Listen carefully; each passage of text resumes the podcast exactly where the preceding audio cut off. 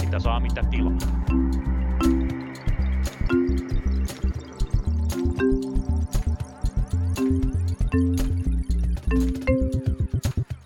Tervetuloa kuuntelemaan taas punakulmaa hyvää pääsiäisen jälkeistä aikaa. Mekin olemme nousseet ylös ja olemme täällä SAK kokoustilassa nauhoittamassa taas podcastia.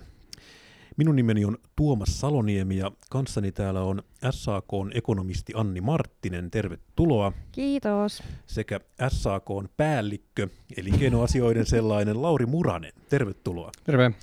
Punakulma on siis podcast, jossa on tarkoitus katsoa Hakaniemestä maailmaa, käydä läpi viikon kuluneita asioita ja pistää niitä pakettiin. Tällä kertaa me olemme tapojemme mukaan valinneet teille kolme erilaista otsikkoa, josta me puhumme, esittelemme jokainen yhden sellaisen. Tänään meillä on tarkoituksena keskustella siitä, onko taloustiede tiedettä laisinkaan. Sen lisäksi keskustelemme siitä, loppuuko korona joskus, minkälainen on exit-strategia, ja viimeisenä puhumme siitä, onko SAK SDPn poliittinen siipi, vaiko toisinpäin. Mutta pidemmittä puheitta, toivon, että SAK on ekonomisti Anni Marttinen johdattelee meidät aiheeseen ja vastaa viimein definitiivisesti kysymykseen, onko taloustiede tiedettä?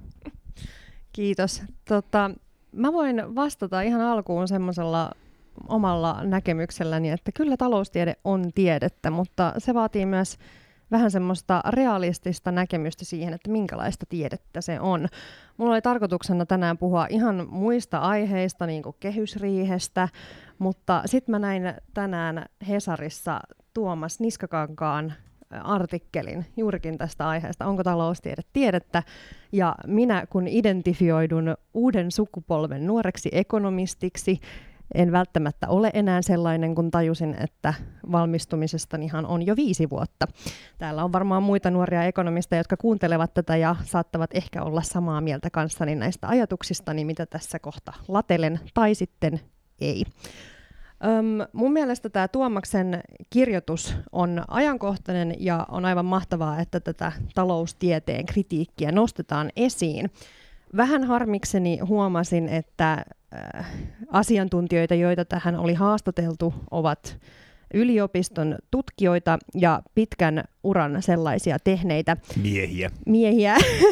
niin, en halunnut tätä sanoa. Hashtag all male panel.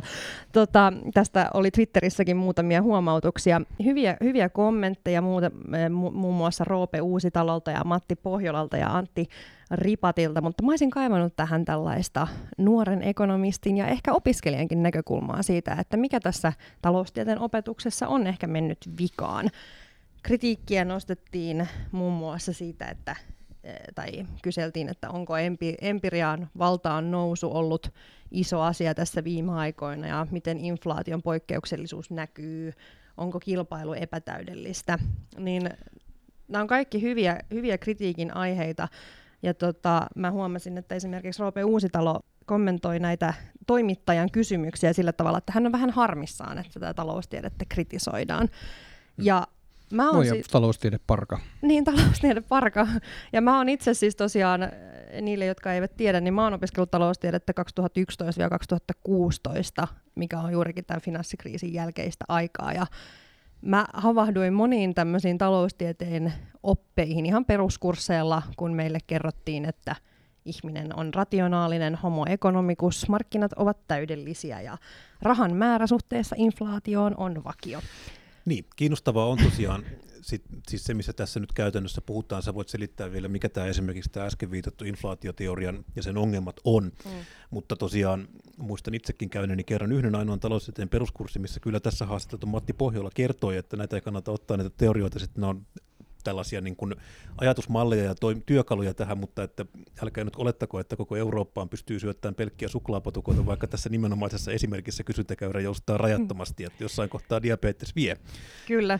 Ja juurikin tämä on ehkä se mielenkiintoisin asia. Musta tuntuu, että monet esimerkiksi suom- suomalaisessa taloustieteen keskustelussa niin puolustautuvat sillä, että että nämä on vain mallinnuksia ja ei tämä niin pyrikään kuvaamaan todellista maailmaa. Ja sehän on tavallaan näin, ja totta kai mä ymmärrän sen, että me tehdään talousteille tekee mallinnuksia ja koittaa antaa jonkinlaista osviittaa taloustieteen päätöksentekijöille, mutta siinä mennään mun mielestä metsään, jos väitetään, että esimerkiksi jonkinnäköiset arvot eivät välttämättä aja tutkijoita tai ollaan jotenkin ideologista täysin riippumattomia henkilöitä tai että meidän tai taloustieteilijöiden tutkimus ei vaikuttaisi tai tutkimuskysymykset ei vaikuttaisi taas talouspoliittiseen päätöksentekoon. Jos yritetään tavallaan saada taloustieteestä täysin irralliseksi tämä kokonainen talouspoliittinen päätöksenteko, Kyllä. niin se on vähän... Ja tässä kohtaa mä ehkä kysyisin, että kannattaisiko meidän kuitenkin, että olisiko meillä sitten olemassa niin kuin kaksi taloustiedettä. Että meillä on olemassa taloustiede tämmöisenä humanistisena tieteenalana, mikä ei ole vielä päässyt itsensä kanssa yksimielisyyteen esimerkiksi siitä, mitä raha on, tai mm. talous itsessään, mitä se varsinaisesti on. Ja sitten meillä on tavallaan toinen tämmöinen niin kuin ekonomian mekaniikka tai ekonomiikka, joka sitten kertoo tavallaan rahaliikkeestä kansantaloudessa ja on sitten tämmöinen niin kuin, jonkinlainen niin kuin sovellettu versio tästä ekonomismista, joka on sitten tämmöinen abstrahio sit tästä varsinaisesta taloustieteestä. Mä en haluaisi tehdä semmoista kahtia jakoa, että meillä olisi kaksi eri tiedettä, koska meillä on jo tällä hetkellä niin monta. Meillä on poliittinen taloustiede, sitten on, mistä, mistä niin kuin voidaankin puhua, on niin kuin tieteet, jotka identifioidaan heterodeksisiksi taloustieteen koulukunniksi, joita on esimerkiksi... Ja mitä se tarkoittaa? Ne on tämmöisiä jota puhutaan, että ne ei ole niin kuin neoliberaaleja taloustieteen koulukuntia, eli vähän tämmöisiä niin kuin poikkeuksellisia ja semmoista valtavirtaista taloustutkimusta kritisoivia ää, tieteitä, jotka esimerkiksi kritisoi just vaikka tämmöisen niin kuin rahan määrän vaikutusta inflaatioon. Näitä on esimerkiksi modern monetary theory ja behavioralistinen taloustiede, feministinen taloustiede. Ja ehkä isoin huolenaihe, mikä mulla on, on se, että näitä näkemyksiä ja koulukuntia ei sitten taas taloustieteen opetuksia ainakaan silloin mun aikana vielä tuotu rinnalle tämän niin kuin neoliberaalin tai uusliberaalin ää, taloustieteen rinnalle. Että tavallaan tämmöiset niin perusoletukset muovaa myös uuden taloustieteilijän ja ekonomistin näkemyksiä maailmasta. Mä näen tässä tietynlaisen niin tarinan vallasta. Mä luin tuossa vuosi sitten amerikkalaistoimittaja Benjamin Applebaumin kirjoittaja, ää, kirjoittaman kirjan Economist's Hour, joka kuvasi sen varsin dramaattisen muutoksen, miten lähinnä tilastotieteitä hoitaneet taloustieteilijät nousi noin 50 vuodessa Yhdysvaltain keskuspankin kellareista ää, sinne kulmahuoneistoihin paaluttamaan sitä, että miten, miten niin kuin politiikkaa mm. tehdään. Ja, ja tietyllä tavalla taloustiede on, se on niin kuin ikään kuin ominut tämän tietynlaisen ää, kyvyn määritellä, että mikä on niin kuin tehokasta, mikä, te, mikä, millä politiikalla pystytään kustannustehokkaasti asioita hoitamaan. Ja näiden taloustieteilijöiden myötä äh, yhteiskunnalliseksi ikään kuin tavoitteeksi on noussut kustannustehokkuus, jolla taloustieteilijöillä on tietynlainen monopoli nykyisin. Mm. Ja mä oon pikkasen huolissani siitä, että se niin track recordi ei ole aina ihan älyttömän, älyttömän hyvä, että esimerkiksi Etelä-Amerikassa äh, on kuunneltu hyvin tarkalla korvalla näitä uusliberaaleja taloustieteilijöitä. Vaikka talous on kasvanut, niin myös eriarvoisuus. Ja mun mielestä se on niin kuin yksi ongelma, mikä tämä nykyinen taloustiede jättää. Niin kuin siellä on todella iso sokea aukko. Ja tämä on ehkä nimenomaan just sitä tavallaan kritiikkiä, mitä ei välttämättä haluta, tai ehkä semmoinen realiteetti, mitä ei haluta tunnistaa, että kuinka paljon taloustiede ja taloustieteilijöillä on sitä valtaa vaikuttaa ihan siihen talouspolitiikkaan. Ja siinä vaiheessa, kun taloustieteilijöillä on semmoinen tunnistamaton tai äh, semmoinen näkymätön jonkinlainen arvo, arvokehikko, niin sehän nimenomaan vaikuttaa siihen politiikkaan ja millaista politiikkaa, että onko se oikeistolaista vai vasemmistolaista talouspolitiikkaa, mitä me tehdään. Ja juuri nimenomaan tämmöinen keskittyminen julkisen talouden tasapainoon ja talouskasvuun, niin se on ehkä, ja se addiktio siihen, mikä meillä on, mikä on mun mielestä myös tullut siitä, että niin kuin sä sanoit Lauri, että taloustieteilijöillä on semmoinen tietynlainen hegemonia ja valta-asema, niin se on vaikuttanut siihen, että me ollaan ehkä laiminlyöty sitä tasa-arvoa ja eriarvoisuuden vähentämistä. Eli voidaanko toisaalta todeta itse asiassa jopa niin, että taloustiede on mitä suurimmassa määrin tiede, eli siinä on omat heikkoutensa ja omat sokeat pisteensä ja tavallaan omat niin kuin, asiat, joiden ulkopuolelle se ei voi astua, ja sitten meidän pitäisi suhtautua siihen sellaisena, eikä suinkaan jonkinlaisena niin kuin kertomuksena siitä täydellisyydestä tai siitä, että se olisi jotenkin niin kuin tämmöinen erehtymätön tapa hahmottaa maailmaa. Että se nimenomaan kuuluu sen tieteen olemukseen, että siinä on tämmöisiä sokeita pisteitä ja tavallaan se on subjektiivista ja se on humanistinen tiede. Tämä on mun mielestä nimenomaan, että meidän pitäisi suhtautua siihen, mutta kun todellisessa maailmassa me ei suhtauduta siihen pelkästään tieteenä. Sen takia siitä puhutaankin, vaan että tällä taloustieteilijöillä ja asiantuntijoilla on tietynlainen valta-asema, niin se vaikuttaa myös siihen, että miten me suhtaudutaan siihen tieteenä. Ja mun mielestä jokaisella talousasiantuntijalla ja taloustieteilijällä ja tutkijalla on myös vastuu henkilökohtaisesti niin kuin tunnistaa se valta-asema, mikä on, ja sitten puhua siitä avoimesti myös. Kyllä. Eli voimme vetää yhteen siis, että Hesarin kysymyksen vastauksena kyllä taloustiede on oikea tiede, meidän pitäisi vain suhtautua siihen tieteenä. Jos Tuomas Niskakankaalla on jatkokiinnostusta keskustella aiheesta, niin minun Suomeen tuomani järjestö Rethinking Economics, joka on myös kansainvälinen järjestö, joka keskittyy kritisoimaan taloustieteen valtavirtaisia asenteita ja tuomaan sitä lähemmäs ihmisiä, niin me voidaan antaa tähän sitten jatkokommentteja. Seuraavasta keskusteluaiheesta on meille esittelemässä Lauri, ja meidän pitäisi keskustella siitä, loppuuko korona joskus, ja jos loppuu, niin miten se loppuu. Lauri, ole hyvä. Mäkin olin valmistellut toisen aiheen, mutta huomasin sitten eilen, eilen uutisissa, kuinka elinkeinoministeri Lintilä ilmoitti, että hän ei tiedä mistään mitään, kun tuli puheeksi se, että hallitus valmistelee tätä korona-exit-strategiaa, ja itse, itse en niin kuin halua hänelle lainkaan ilkkoa, kenelle, kenelle tahansa käy tällä lailla korona-aikaan, kun Teamsissa istutaan ja välillä menee aivot vähän niin kuin autopilottimoodiin, niin silloin saattaa vaan asioita mennä ohi, vaikka onkin ollut kokouksessa. Muista sitä ei voi ketään torua, torua, mutta joka tapauksessa kiinnostavaa on se, että nyt hyvin pian pääsiäisen alla puhuttiin siitä, kuinka yhteiskunta laitetaan täyssulkuun, mutta näköjään, näköjään tunnot ovat nopeasti muuttuneet ja nyt ruvetaan puhumaan siitä, että missä vaiheessa eri yhteiskunnan toimintoja pystytään avaamaan, milloin aukeaa ravintolat, milloin harrastustoiminta ja ää, milloin pääsee baarin pöydälle tanssiin niin kuin Israelissa, kun siellä on rokotteet, rokotteet jo niin pitkällä. Mutta mun on kiinnostava nähdä, että miten tämä keskustelu ää, etenee sen jälkeen, kun kun tästä koronasta aletaan pikkuhiljaa päästä yli. Eli kysymys, kysymys, mulla on kaksi kysymystä. Toinen liittyy siihen, että äh, kuinka hyvin me pystytään huolehtimaan siitä, että äh, rokottaminen hoidetaan myös muualla maailmassa kuin Suomessa. Koska niin kauan kunnes, kun koko maailman väestöä ei ole rokotettu, se todennäköisyys sille, että joku rokotteelle immuuni variantti lähtee kiertämään jonkun mutaation seurauksena, se kasvaa koko ajan ajan funktiona ja sen vuoksi tuohon täytyy kiinnittää huomiota enemmän ja enemmän, että saadaan tänä vuonna koko maailma rokotettua. Ja toinen kiinnostava kysymys, mistä haluaisin teidän kanssa puhua, on tämä niin sanottu hyvinvointivelka, mitä meille on koronan aikana syntynyt. Meillä on hmm. hoitojonot kasvaneet, meillä on ihmisiä, jotka ei ole päässyt laittaa pääkoppaa kuntoon mielenterveyspalveluissa ja opin, opinnoissa on jotkut oppilaat jäänyt enemmän jälkeen kuin toiset, toiset mutta kaikki ovat tästä yhtä lailla kärsineet. Et onko, onko tässä semmoinen riski, että kun yhteiskunta avautuu takaisin normaali tilaan, niin me unohdetaan tämä koronan aikana syntynyt velka ja sitten synnytetään sellainen ikään kuin sukupolve, sukupolvien yli ulottuva, ulottuva pahoinvoinnin kierre. Ja mä lähtisin tähän itse asiassa vähän kauempaa, nimittäin muistaakseni, mä en tiedä onko se nyt tilastokeskus vai THL, mikä on tehnyt tämmöistä, tämmöisen hirvittävän mielenkiintoisen tutkimuksen vuonna 1987 syntyneistä ihmisistä. Ja se oli nimeltään Laman, Laman sukupolvi tai joku tällainen, ja siinä tosiaan seurattiin tämän ikäluokan niin kuin kasvua laman läpi ja heidän tavallaan aikuisvaiheitaan niin kuin tilastojen kautta. Ja sieltä paljastui kyllä itse asiassa melko karu todellisuus siitä, että miten lama, joka sinänsä kesti muutaman vuoden, tämä niin kuin tavallaan tämä syvä lama, ja nämä ihmiset, jotka oli siinä kohtaa niin kuin suunnilleen nippanappa kouluikäisiä, niin miten se itse asiassa niin kuin näkyy heissä uskomattoman pitkälle. Vaikka he ei ole niin kuin millään tavalla, he joutuneet työttömiksi, koska he lapsia, mutta se näkyy, niin kuin näkyy tosi monessa kohtaa tosi paljon. Ja tämä on semmoinen asia, mitä mun mielestä kyllä niin kuin kannattaa miettiä tarkkaan, että miten me tämmöiset pitkäaikaiset vaikutukset saadaan minimoitua. Joo, ja toi on mun mielestä tosi tärkeä huomio, että ei e, nyt tällä hetkelläkin, kun ennustetaan, että talous tulee kasvamaan, globaali talous tulee kasvaa 6 prosenttia, Yhdysvalloissa 8 prosenttia ja Suomessa 2 prosenttia. Tämähän näyttää niin kuin todella hyvältä just näin niin kuin taloudellisin termiin niin sitten samaan aikaan IMF on ilmoittanut, että maailmassa on 95 miljoonaa uutta ihmistä, jotka on pudonnut köyhyys, köyhyyteen.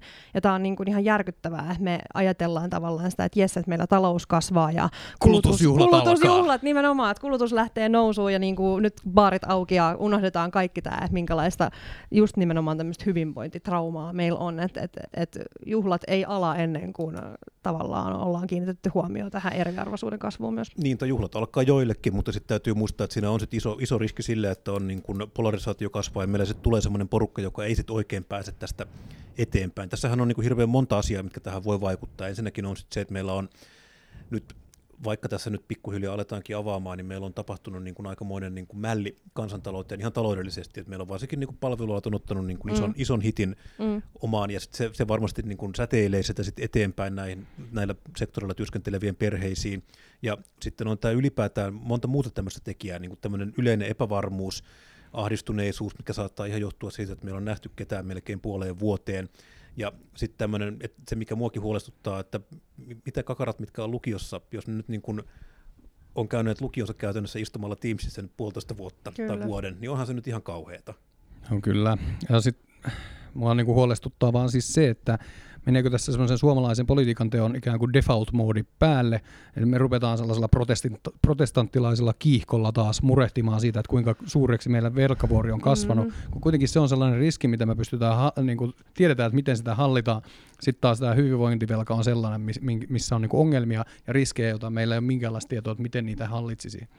Ja mun mielestä se on ihan niin kuin käsittämätön myöskin ajatella se, että, että me tiedetään, että kuinka paljon tämä on aiheuttanut damagea ihan niin kuin ihmisille, mutta myös talouteen ja ihmisten työllisyyteen tämä kriisi. Ja me puhutaan edelleenkin siitä, että pitääkö sopeuttaa, leikataanko vai investoidaanko. Tämä keskustelu on mun mielestä niin vanhanaikainen ja miten me voidaan... Niin kuin myöskin, mistä rahat? Mistä rahat? Mistä rahasta? Kuka maksaa? Kuka maksaa? Niin mä haluaisin jonkinlaisen swiftin tähän keskusteluun ja että voitaisiinko me keskustella siitä, että miten esimerkiksi nämä yritystuet on jakautunut. Onko ne jakautunut tasa-arvoisesti, onko naiset tai jotkin muut vähemmistöt kokenut tämän kriisin voimakkaampana ja miten me pystytään siihen vaikuttamaan. Nämä kysymykset pitäisi nostaa Mä tosiaan tuosta haluaisin kuitenkin sen verran huomauttaa, että mun mielestä tässä koronakriisin aikana tapahtui semmoinen merkittävä muutos, että aikaisemminhan meillä on ollut tosiaan tämmöinen niin kuin aika mä sanoisin tätä niin kuin sadofiskalismiksi, tätä tämmöistä niin kuin taloustieteen niin kuin näkemystä, mistä tavallaan niin kuin mitä enemmän sattuu, sitä parempaa ja ollaan niin kuin tämmöinen hyvin niin kuin nuuka ja tämmöinen niin kuin varovainen talouspolitiikka. Mm.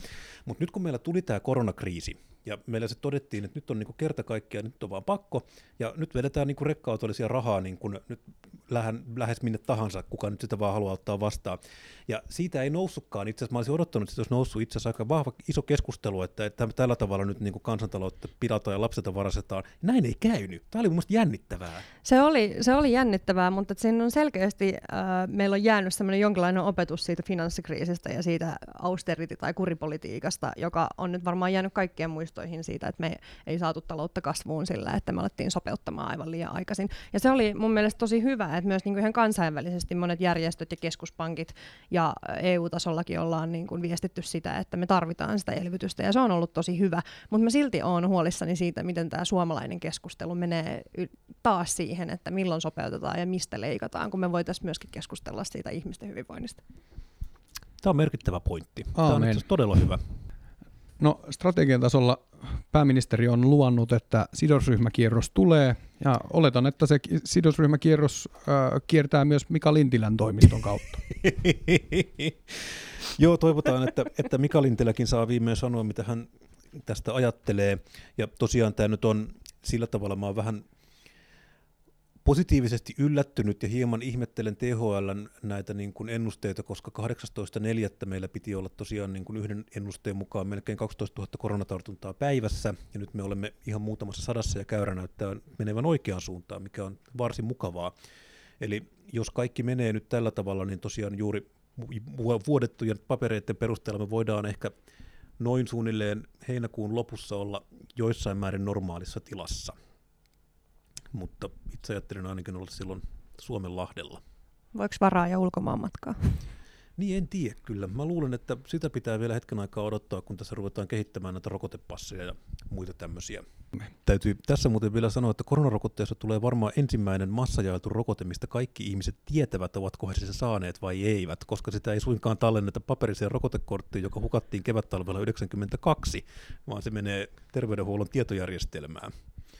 Ja sitten sen voidaan viisi kielellä tarkistaa, että onhan se otettu. Kyllä. Mennään eteenpäin. Viimeisenä aiheena haluaisin puhua teidän kanssanne läheisestä suorastaan asiasta, jonka sisällä olemme nimittäin SAKsta. Ja tän, tän, tän. Kyllä. Tämä liittyy Lauri Nurmen viikko sitten julkaisema analyysi, missä hän puhui SAK ja SDPn suhteesta, ja hänellä oli siinä tämmöinen hypoteesi, että SAK ja SDP tarvitsevat toisiaan, ja SDP ennen kaikkea tarvitsee nyt räväkämpää AY-politiikkaa pärjätäkseen, tai että, että, että jos SDP haluaa pärjätä, sen pitää lähentyä enemmän AY-liikettä ja löytää sieltä sitten näitä, näitä tämmöistä hegemoniaa. Ja Laari Nurmi perusteli tätä ihan sinällään oikein tilastoilla. Hän kertoi tosiaan sitä, että Sipilän hallituksen loppu, tai kun Sipilän hallitus aloitti, niin SDP, SDP ja vasemmistoliitto oli niin sanotusti all-time low-kannatuksessa, eli siinä reilun 20 pinnan tietämillä, ja kun sitten tosiaan Sipilän hallitus teki sellaista politiikkaa, mikä ei SAK ja muita palkansaajärjestöjä miellyttänyt, niin tosiaan oppositiopuolue SDPn kannatus nousi sitten huomattavan korkealle. Ja näin toki kävi.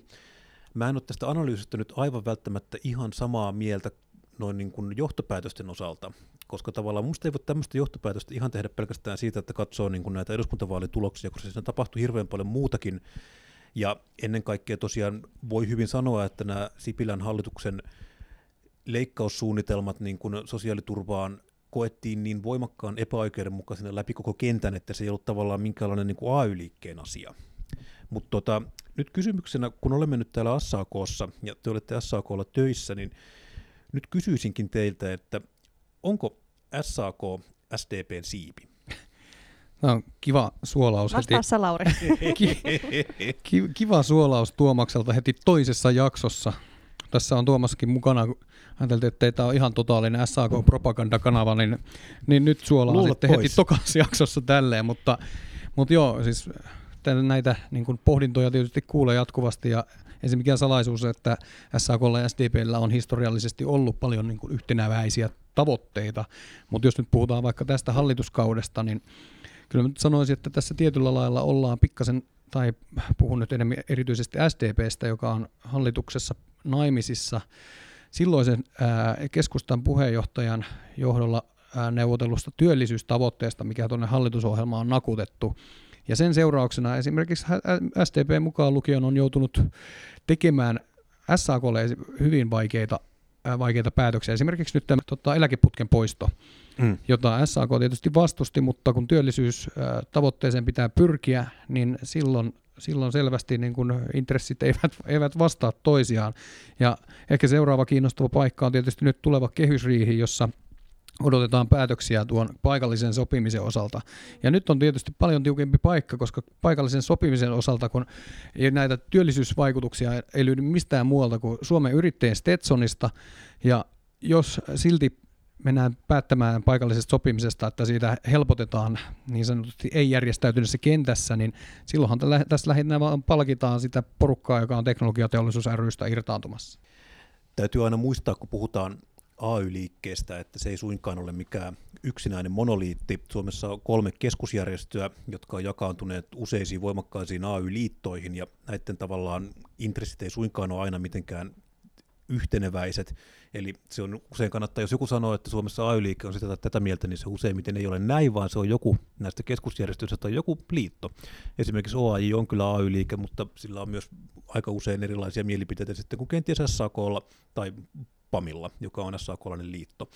Että on sillä niin kuin mun tavallaan poliittisessa keskustelussa täytyy aina muistaa jotenkin vähän se, että olla vähän tarkempi, kun puhutaan tämmöisistä käsitteistä, että ei, niin kuin, se, ei, se ei tuo mitään lisää keskustelua, jos sanotaan, että palkansaajat on tätä mieltä tai SA tai AY-liike on tätä mieltä, koska se useimmiten ei pidä paikkaansa.